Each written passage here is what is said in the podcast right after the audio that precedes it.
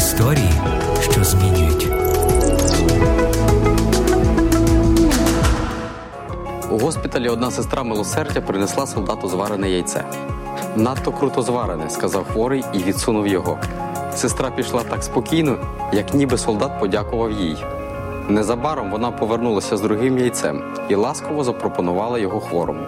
Воно недостатньо зварено, пробурчав хворий з досадою. Сестра пішла, нітрохи не змінившись, і прийшла в третій раз, тримаючи в руках горщик з кип'яченою водою, сире яйце і годинник.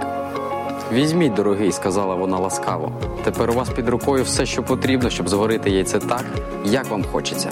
Покличте пастора, сказав солдат і підвівся. Сестра, дивуючись, глянула на нього, бо до сих пір молодий чоловік суворо відкидав розмову про Бога. Я не жартую, я хочу поговорити з пастором. Якщо на землі існує такий ангел терпіння, як ви, я вірю, що і на небі існує милосердний Бог.